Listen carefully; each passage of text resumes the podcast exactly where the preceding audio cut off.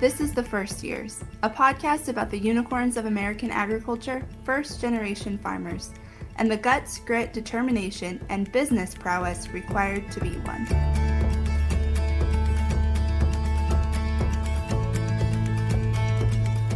Welcome to the First Years podcast. I'm really excited today to have Andrew Fansler on the show. Um, Andrew is from Indiana and he started his farm at a pretty young age. Tell us a little bit about your farm now, Andrew, today.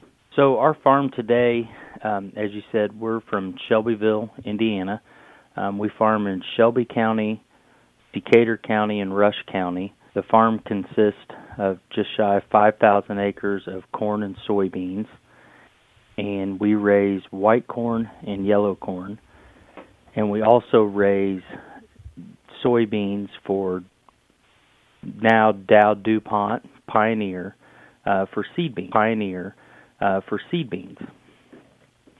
Super interesting. But your farm hasn't always been that large or that involved. Um, tell us about the, the very beginning of your farm. I read that you bought your first farm actually at age 17.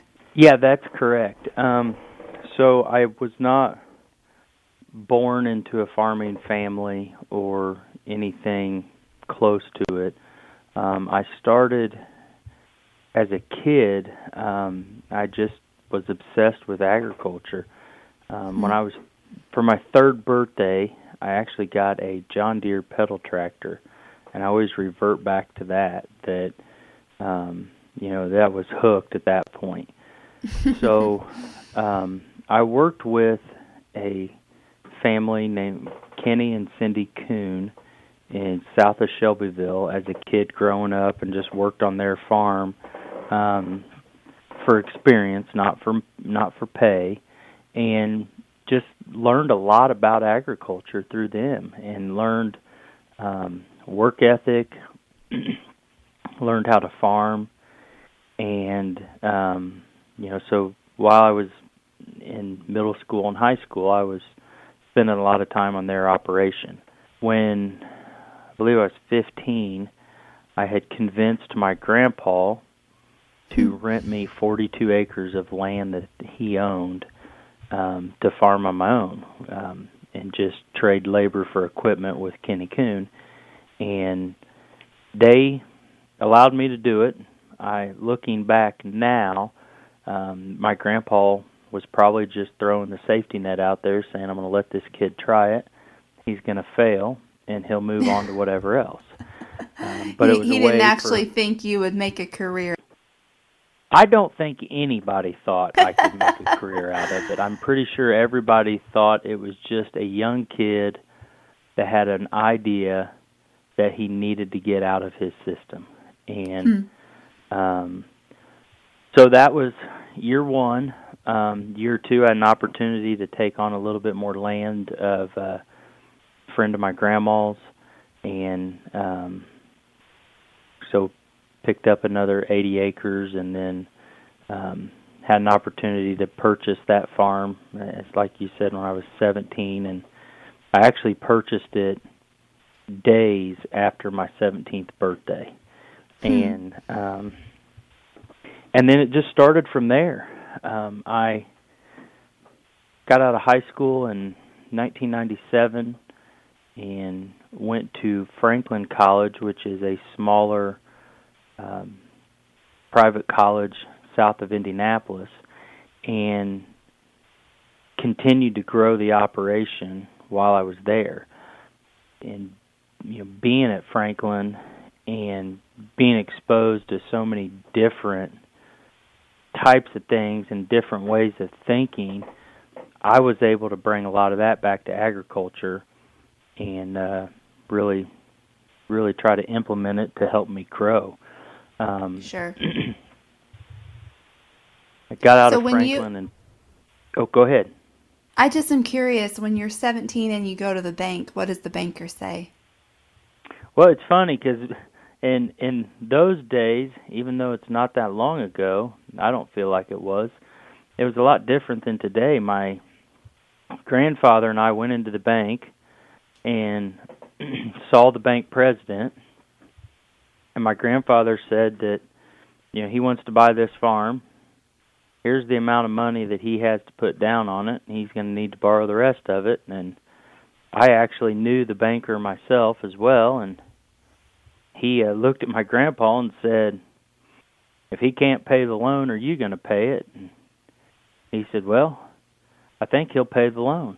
And that was about it. Um Hmm. I had some money saved up at that point. So I took every bit of money I had to put down on the farm and uh and they gave me a loan. And to be honest with you, I walked out of the the bank that day thinking I'd never be able to repay that loan. Um and thinking I don't even really know what the repercussions are if I don't pay it. So um I had nothing when I walked in the door and if I don't pay the loan I'll still have nothing. So it, it was one of those deals where you just you're so young you don't have an idea of what you're really doing. And um which once again I credit a lot of my success to to just that. My youth not having families or bills or I didn't have anything and Mhm. so I had nothing to lose. Right, makes sense. So you go to Franklin College and you're still farming at home. Um, how did that Yeah. work with your school schedule? Well, I guess do you, did you do most of the farm work on your breaks, like your spring and summer breaks? So uh, yes and no. Um no, I got to the point where I was able to you know not not sure how I did it, but looking back I was able to lead a perfectly normal collegiate lifestyle and yet still the farm was about 35 40 minutes from school. So um I would just jump in the truck and drive to the farm any chance I got um to do work. And then as far as your spring work and your fall work went um I was just every every time I had an opportunity even if I you know only got to spend 30 minutes at the farm I was just driving back to the farm to get work done and you know getting back to school to get my school stuff done as well Mhm. so a lot of running at that point in time Mhm. but one of the things that I that I look back on is we had an English writing class that we had to um, develop a fictional business or something that you were going to write some business literature and marketing and advertising on. And my business I chose was Fansler Farms. And did a lot of marketing and advertising work um, for the class on Fansler Farms. And then once I was completed with it, I decided to try it out. And um, actually was very successful with what I had completed. And now it wasn't taken very well from other farmers. They thought I Mhm. was crazy um, by making little pamphlets and things like that and sending them out to landowners that I knew and um, some that I didn't know, but um, tried to mainly keep a lot of my opportunity for growth with personal friends and family and stuff that I I knew well. And So it was you feel very like that, successful. but you feel like that strategy wasn't really met well by the standard quid pro quo, quo or the, the standard, um, you know, what other farmers were doing. Correct. No, they they thought it was crazy that I was advertising, you know, sending letters out and and it wasn't just your normal handwritten letters. Like I was making little brochures and different things like that that I had designed hmm and thought we put the work in, you know, or I put the work into designing it. Why not try to use it? hmm Well, and that really paid off for you, correct? Because you you now lease a lot of a large portion of the land that you farm. right, um, I lease about eighty percent of what we farm. And the rest of the land is land that I've purchased and my wife and I've purchased um over the last 20 some years. hmm Correct. Well, that's interesting that that business class is really kind of what I mean, and you wouldn't expect it because it wasn't like it was an ag business class. You weren't even at like a, a school known for agriculture, but that just straight business class at Franklin College is really what catapulted your career, it sounds like. Yes, it, it, it had a major, it really changed my thought process. You know, prior to that, my farming and business education had all been, you know, what I just picked up along the way. And um. When you change the status quo, you know, things can happen, good or bad, um, but things can happen. Can you share some of the strategies that you've used um, over your career to build relationships with your landlords? Well, I think strategies, um, you know, they they could be looked at different ways. I just always came back to life principles, and you know, you know, my grandparents and my family always really were big on me as to, you know, just treat people good and, um, you know, be upfront with them, be transparent with them, and um, you know, when you get a business partner, which is what I consider a landowner, um, you know, just be the best business partner you can be. And so that's really what I've you know prided myself on with my landowners is um, once you're we're kind of in you know on the team together, um, they get a hundred percent of my effort, and a lot of that is not only just hey we're going to do a good job farming your land, or um, you know we'll swing by the farm to help you with this or that, but um, I also got involved in real estate while I was in college, and so I've got a lot of expertise in real estate matters that like 1031 tax exchanges, um, a lot of ag related type uh, real estate experience. And so, you know, that's something else that I've always brought along is, you know, if you're a landowner that wants to continue to expand your land base, um, you know, they get all my services at a highly discounted rate as well, which mm-hmm. brings value to their um, operation. You know, right. buying land and as an investment, and so it's really worked out well. Well, that's good to hear. Um, I was intrigued when I was reading some of the things that you do on your website. You know, you share on there that you offer your landlord soil samples and a lot of just like general maintenance. I feel like you really focus on the things that um, you would want if you owned the land and the things that you mm-hmm. do with your own land, but also making sure that you do that with all of the land that you rent. Right.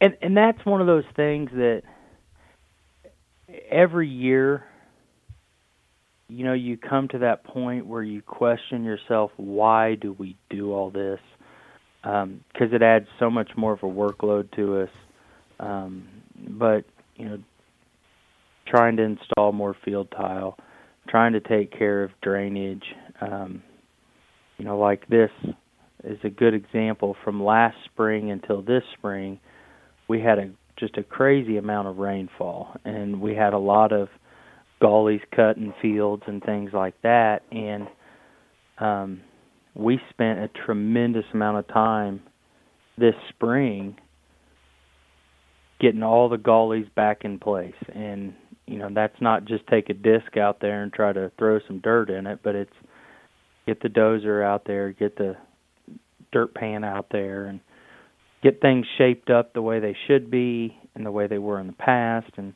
you know don't just take a disc and drag it around and you know hope that the dirt stays and right. that all takes a lot of extra time and effort but in the long run it pays off because it gets noticed um you get complimented on it and it makes the landowners really see that you are treating their land no different than yours right that makes sense. That makes a lot of sense. I wonder why more farmers don't don't look at their rented land that way. Well, it always boils back to me is if you give somebody a 100% of your effort and you treat their investment no different than it's your investment, good things will happen. Mm-hmm. Whether that just means longevity on that farm, whether that means a neighboring landowner will notice it and reach out to you, um, you know, there's all kinds of opportunities. Yeah, yeah, I think you're right about that. Um, one thing that you are pretty open about talking about um, is kind of the um, maybe we can call it resistance from the rural community when you started farming. Can mm-hmm. you share a little bit about that experience to maybe encourage other, you know, farmers that are just starting out that might feel the same way? Right. that is that is something that um, I feel like finally, after twenty some years, I mean, I still get resistance even today, but I'm more accepted now that I am actually here to stay than what I once was. Um, but I, I've been told everything, um, you know, bluntly to my face that I'm just a city kid and that I shouldn't be on the farm and you know, it's not right that you're farming because your family didn't farm. I mean, I've heard it all. Um, whether it's just people talking behind my back um, at the local restaurant or whether it's people straight to my face telling me that I'm not supposed to be a farmer. Um, but one of the things I always say is when you know Sam Walton came up with an idea that he was going to build Walmart, um, he wasn't calling Kmart and Target saying, "Hey, I'm thinking about opening up a store in your market share area." he just put together a business plan he thought would work and went into that market share to see if he could gain some of it. And when I look at agriculture, I look at it not only as a lifestyle, but it's also a business. And when you put together a business plan, nowhere in my business plan does it say you need to call the neighboring farmers and make sure that it's okay with them what you're doing. um, and not that I'm the type of person that doesn't care about my neighbors, but they're not calling me to let me know what they're doing, so therefore I don't need to call them to let them know what I'm doing. And and with that, um, you know, I just had a conversation with a young man the other day and, and told him exactly what I'm going to say is you have your own family to feed and you have your own business to run.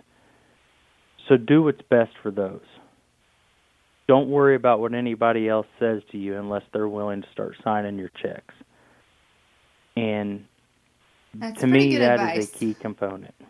Is until they're writing the checks and signing them for you to do what you want, you can't listen to them. You just need to go out and give it a hundred percent effort, and and that's what I've over all these years. What I've basically come back to is you need to be very good at what you do. You need to be a good citizen to your community, but you need to take care of your family and run your business first. Yeah, I think I think that's pretty sound advice. Um, I know that when we when we my husband and I started our dairy, um, same thing, got a lot of resistance, and people like to say a lot of nasty things. Like um, I can't tell you how many people in town would say things like, oh, I wonder, you know, how much money did grandma and grandpa have to pay to buy you that? When it was like, mm-hmm. well, actually, we went to the FSA office and we got a loan. Um, but that's mm-hmm. still really none of your business, you know. But people right. just like to say nasty things. I think. Oh yeah, you constantly have it. I I was uh, I had a great uncle that was extremely wealthy, and a lot of people had made a comment that I'm sure he got some of his uh, uncle's money to help him. And in fact, I never got a penny from him. Mm-hmm. And he even owned some farmland and they made the decision to leave their farmland to a non for profit organization and I never even had the chance to farm a single acre of it. So um even when I would hear stuff like that, I would think to these people, where do you come up with these stories? Because mm-hmm. he owned land. And if he was going to give me something, I would think it would be an opportunity to farm his land, but he never even did that. Right. What do you think? But people people always talk. Yeah. what do you think that you know? I, I feel like in agriculture, we we've been talking a lot recently about how there's not enough young farmers, and we need to get people, um, you know, younger people invested in the industry. And if they're going to be met by that kind of opposition, why would they want to? I mean, like, what is what is your advice? I guess for maybe. Um, I don't want to say old as an age, but like the farmers that maybe are those kind of people that are saying nasty things about about young farmers or first generation farmers. What's your advice to them? Well, I would say to your experienced farmers, as opposed to being so negative towards the youth or up and coming ag producers, you know, be a positive influence. If I'm 39 years old, and if I look in our county and looked at what I would call principal operators or influencers on their farm, there's maybe 10% of 45 years of age and younger compared to, I would say, a good 60% of you know 55 to 65 and then you know then goes on up after that you know 75 85 year old farmers. And if you look around at in my county my main Shelby County we have roughly 185,000 tillable acres in our county there's not enough farmers right now to farm it all in 20 mm-hmm. years and these the guys that are the most critical are your 55 to 65 year old farmers. And in 20 years they're all going to be retired. And you start mm-hmm. looking around at who's going to take over all this land. And if you don't want to see large farms, then we need more farmers. And so they need to give them words of encouragement you don't have to give them money. You don't have to give them even advice if they don't want to, but just stop trying to throw stones at them. That would be the best advice I could give because although I was never I'd say when I was a teenager maybe somebody's comments would hurt my feelings, but I quickly learned that just to roll on and even today when I hear people make comments about me, I just kind of laugh about it and it almost makes it easier to just get more and more aggressive. Um mm-hmm. because you already understand how those people feel about you. Um so it it makes you feel like well they don't matter. Um but in turn, that's a terrible way to be those people should be encouraging and friendly to the youth, and the youth should be looking at that generation as to what can I learn from them. Whether it's just visually watching them, whether it's speaking with them, but education is so important, no matter what it is, to help make people understand mistakes that have been made in the past, things to, you know, we've been down that road you know, don't waste your time, but just right. encouragement. I mean, it, it's a little bit of encouragement goes a long way, and just that not negative attitude would go a long way also. Right. Well, it's like they they have literal decades of institutional knowledge that they could they could share.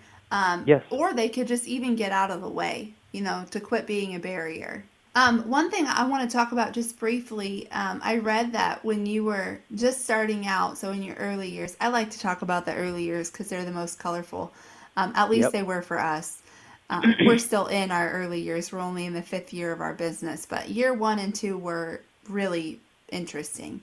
Um, yeah. But I read I read that um, you went no till out of necessity because you couldn't afford the equipment, and I want to hear that story. Well, so as I told you, I started farming with you know Kenny and Cindy Coon, and um, the year that I went out on my own, we mutually agreed that it was the best thing for us to part ways, and so um, you know we'd been using a little bit of no-till. I couldn't afford to buy a tillage tool. Um, I could barely afford to buy a planter, and so therefore, out of uh, out of necessity, we became a no-till farm. And you know, I, I always tease with people that I knew what I was getting into early on, but that is by far the truth. Truth is, I was broke and uh, had enough money to buy a planter. I had a tractor, and uh, off I went to start planting. You just didn't know how trendy that would be. Had no idea, no idea how trendy it was going to be, but that's that's what we did. Um, Kenny Coon had a younger brother who is, you know, even to this day, his younger brother Rex Coon um, is, you know, like an older brother to me. And Rex was no tilling at the time, and I thought he's no tilling because he wants to. Um, I could surely be able. To, I mean, surely this will work. And you know, so I got advice from you know guys like Rex and other people, to, and off I went and started planting. Um, just thinking it was terrible. I mean, I'm planting in just stale ground, and this just can't work. But it did, and worked just fine. So now so, you never went back. Do you till anything? No. At this so point? we do some tillage today um, on farms that, like where we install field tile and things like that. Um, but no, we we use a lot of no-till. Um, and, and then since then we've we've gotten into using things like cover crops. Um, you know, we're I still say I'm experimenting with cover crops. You know, 11 years into it now with the cover mm. crops, I'm I still learn something every year with it, and um, by no means am I even an expert with it. And we try to try to do a couple thousand acres of cover crops a year, just trying to figure it out what works, what doesn't work. And the one thing that I have figured out with cover crops is every single year is different and so it's a constant learning curve as to how do we adapt to them and if they're here to stay and there's something that we need for long term we've got to figure out how to make it work mm-hmm. but that's kind of the story of being a farmer i feel like is it's constant change and I say a lot. The only thing that stays the same is everything will change, and but I mean that's that's just being a farmer is being able to adapt to change, being a problem solver, and being a hard worker. So I have one question that I ask on every episode of the podcast, um, and so I would like to know to what you credit your success. Do you think that it's um, timing or luck, or do you think it's you know skill, like your business acumen? What what do you think? What do you think is the reason for your success? Oh, I think it's it's all the above. Um, timing for me was perfect. Early to mid '90s, um, land prices were down, crop prices were down. Um, you know, not having, you know, outside expenses like, you know, having house payment or electric payment or anything like that since I was living at home with my mom, you know, going to high school. Um, timing was extremely important. But then on top of timing, I think it was hard work, you know, being creative, thinking outside the box, and not just following the status quo. Don't just do what everybody else is doing. Mm-hmm. You know, my grandpa always told me if the crowd's running that way, don't just run with them. At least go figure out what they're running from before you run. And to me that's something that always stays with me is don't just do what everybody else is doing. Understand what it is you're doing, why you're doing it, and figure out if it's right or wrong and so I think those are all things that add up to my success. Is you know timing was great. Um, you know my work ethic and my drive to succeed is probably a little on the high end. Um, and you know just I think also the more and more people that told me when I was a kid that I couldn't do it, the more and more I decided to myself, not only am I going to do this, but I'm going to be really good at it. Yeah, it sounds and like so, we have similar personalities because my husband teases me because when I say I want to do something like I'm going to go to the gym 3 days a week for the next 2 weeks, he'll be like, "No, you won't." Because then he knows I will because I don't right. like to be told I'm not going to do something. Right. And that's how I am. That's how I'm wired and it's I don't care what it is. I'm if you tell me I can't do it, I'm going to figure out a way to make it happen. Mhm. And so you know, no matter whether you're like you said, whether you're going to try to go to the gym 3 days a week or you're going to try to start, you know, a, a a big company, um, your work ethic, your drive, and your willingness to succeed is what you have to have to do it. Um, mm-hmm. I I go back to uh, I love just briefing people on this story because I'm you know personally just so proud of this friend of mine. A friend of mine in college um, was an average student, you know, just like the rest of us, and um, when he got out of college, he decide comes up with this idea he's going to sell sunglasses on a website.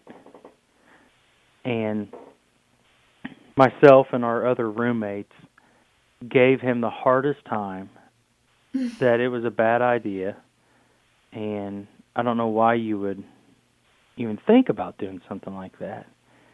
And he has built a company that now has several online retail businesses and the company has become so successful over time. I mean, he's been in several business magazines and business journals and and their company was even rated one of the top 50 workplaces.